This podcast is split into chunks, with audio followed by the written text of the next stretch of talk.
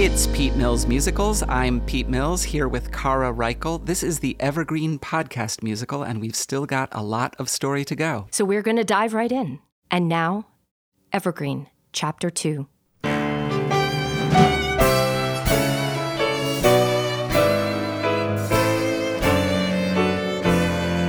Is that Maya?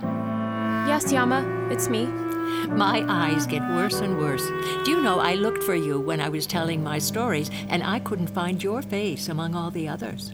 I'm sorry. I was helping Mother. You don't have to be sorry. I forget sometimes you're past 5,000 days now. Am I really that old? Yes, I've kept count. Why do you count, Yama? Because I want to know when it's a holiday, of course. But does it really matter? Why this day? Tradition, I suppose. So it's true, there's nothing special about today?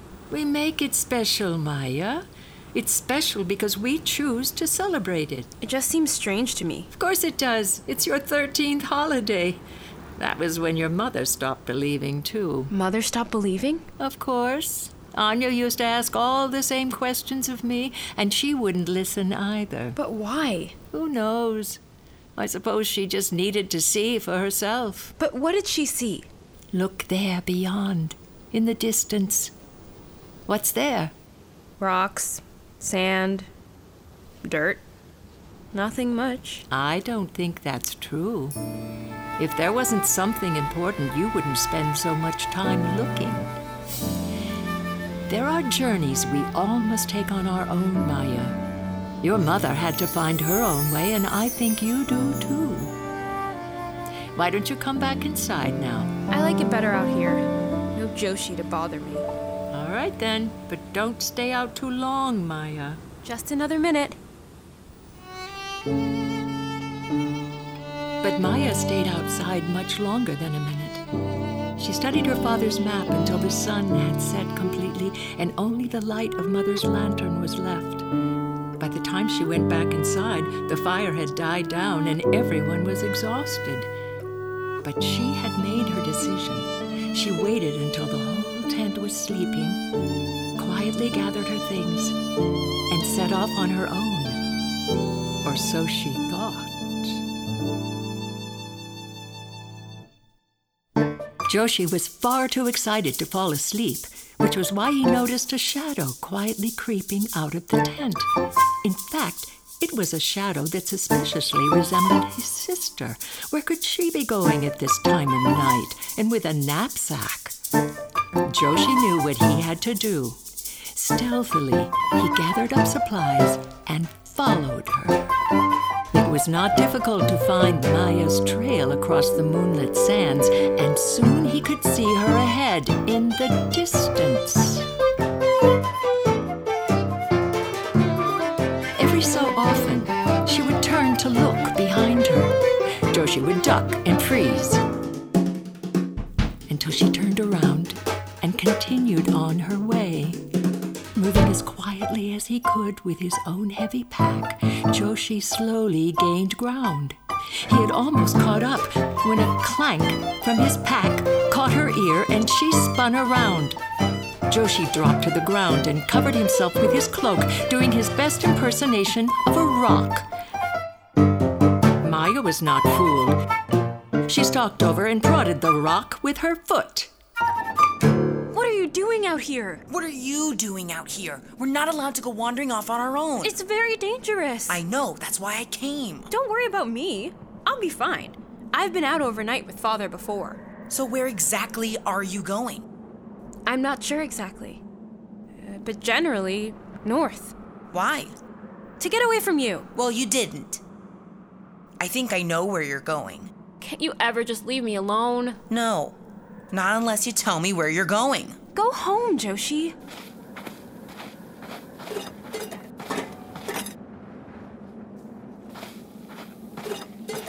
Joshi! You're going to find the trees, aren't you? Maybe. So, you do believe. I didn't say that. Mom's gonna be angry. No, she won't. She'll understand. What do you mean? Yama said that Mother had to find her own way too. Don't you think that was just an expression? No.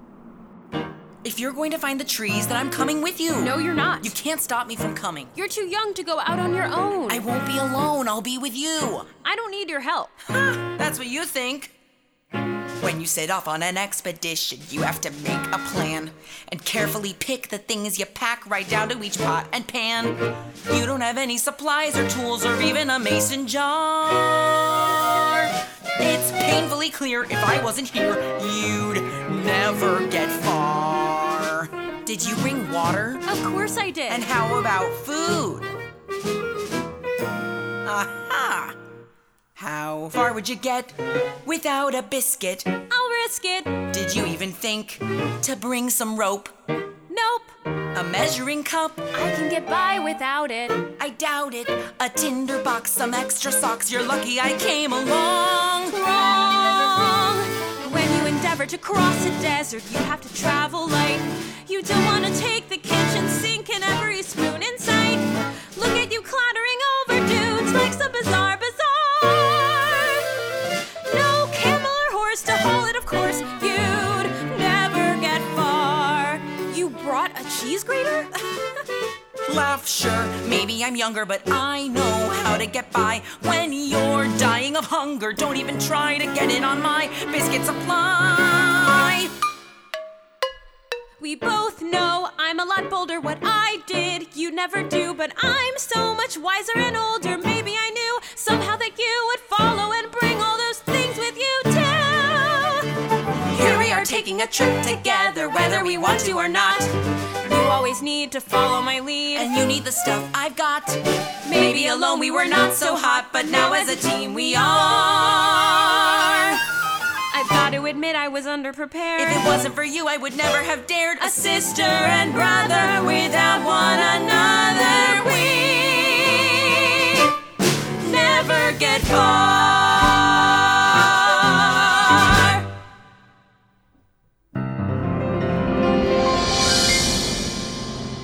What's that noise? I don't hear anything, just the wind. Yes, the wind. Only it sounds different than at home.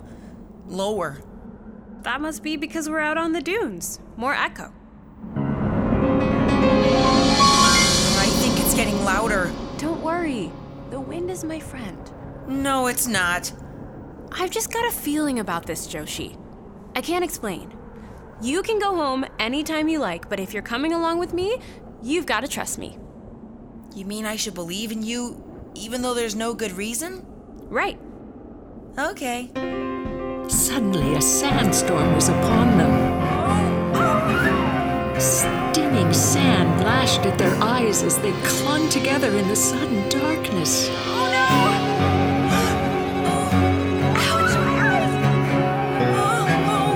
Powerful winds battered them from all sides, knocking them off their feet. Desert sands heaved and rolled like waves on the ocean. Joshi, Joshi, hold my hand! Whoa! Maya, where are you? Maya! Soon Maya and Joshi were buried up to their waists, then their necks. By the time the winds died down, not a trace of either could be seen. But then. A mysterious man appeared, making his way slowly across the newly settled sands. On his back was a large sack. In front of him, he held a forked stick, grasping the ends in each of his hands and swinging it slowly from side to side. There is water around everywhere, waiting there to be found. Hidden sources abound everywhere for those who know where they flow. In the air that we breathe or buried deep underground. There is water around everywhere. Suddenly the tip of the stick began to twitch, and the man began to move more quickly, almost as if he were being pulled along by it, until finally. The man tossed aside his stick and pulling a shovel from his sack, he began to dig furiously until he discovered. Kids! Oh, thank you so much, mister. You saved our lives. I'm finding kids now. I didn't think we'd ever get out of there. I have half a mind to put you back, tricking me like that. I suppose you think you're pretty funny. we didn't mean to trick you. And what on earth were you doing hiding out under there? we were caught in a sandstorm. We got buried. How did you ever find us? I found you because you're juicy. What do you mean? I mean, you're moist, damp, soggy, boggy, juicy. Is he gonna eat us? Wet behind the ears, too. And anything that's the least bit wet, I'll always find it. Why? Because of who I am. Who are you? I'm Belsnickel. But more to the point, I'm a water witch. Well, which is it? Yes. Are you a what or a witch? What? So you're a what? I'm a witch. You just said you were a what? When? Just then, you switched. switch to what? No, to which? What? Which? Wait! I think I see what's going on here. I'm not a what or which. I'm a water witch. Oh. What's that? A water witch is someone who can find water hidden underground. How do you do that? I guess you could say it's by a kind of magic. You can do magic? Sometimes. Where's your magic wand? I don't have a wand, but I do have a why. A what? No, it's called a why. Why? That's right. He means, why is it called that? Ah, I see. When you're looking for a rationale, then why is the question you ask? But when you're looking for a moist locale, the tool that is best for the task is this. This is the why of a witch. Oh. Well, show us what it does. No, I don't need it right now. When do you use it? When you say. When you're traveling across the sand and many a mile you have marched. If your traveling was poorly planned, there's a threat of a throat that's parched. And when you had that yen, you would be glad you had on hand a stick to scratch that particular itch. That is the when of the why of a witch.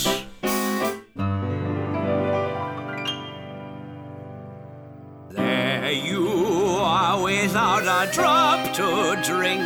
You're scared and prepared for the worst. And as you're standing there, you stop to think Am I gonna die of thirst? Just imagine if a tool could tell. Right below you is a cool wet well. Though the land where you stand looks as dry as a ditch. That is the where of the when of the why of a witch. Now perhaps you wonder how does the why of a witch work? That I'm about to tell you by and by. When the water's under, that's when the tip will twitch, jerk. That is the how of the where of the when of the why. Can I try? No, not just everybody's got the knack to tell where the well water lies. Don't imagine that the average hack is wise in the ways of wise. I'm especially inclined professionally. Finding water is my niche. And that is the who of the how of the where of the when of the why of a witch. Yes! I am the who of the how of the where of the when of the why of a witch. And that's where we pause in Maya and Joshi's journey for now. Keep listening to the next episode for more.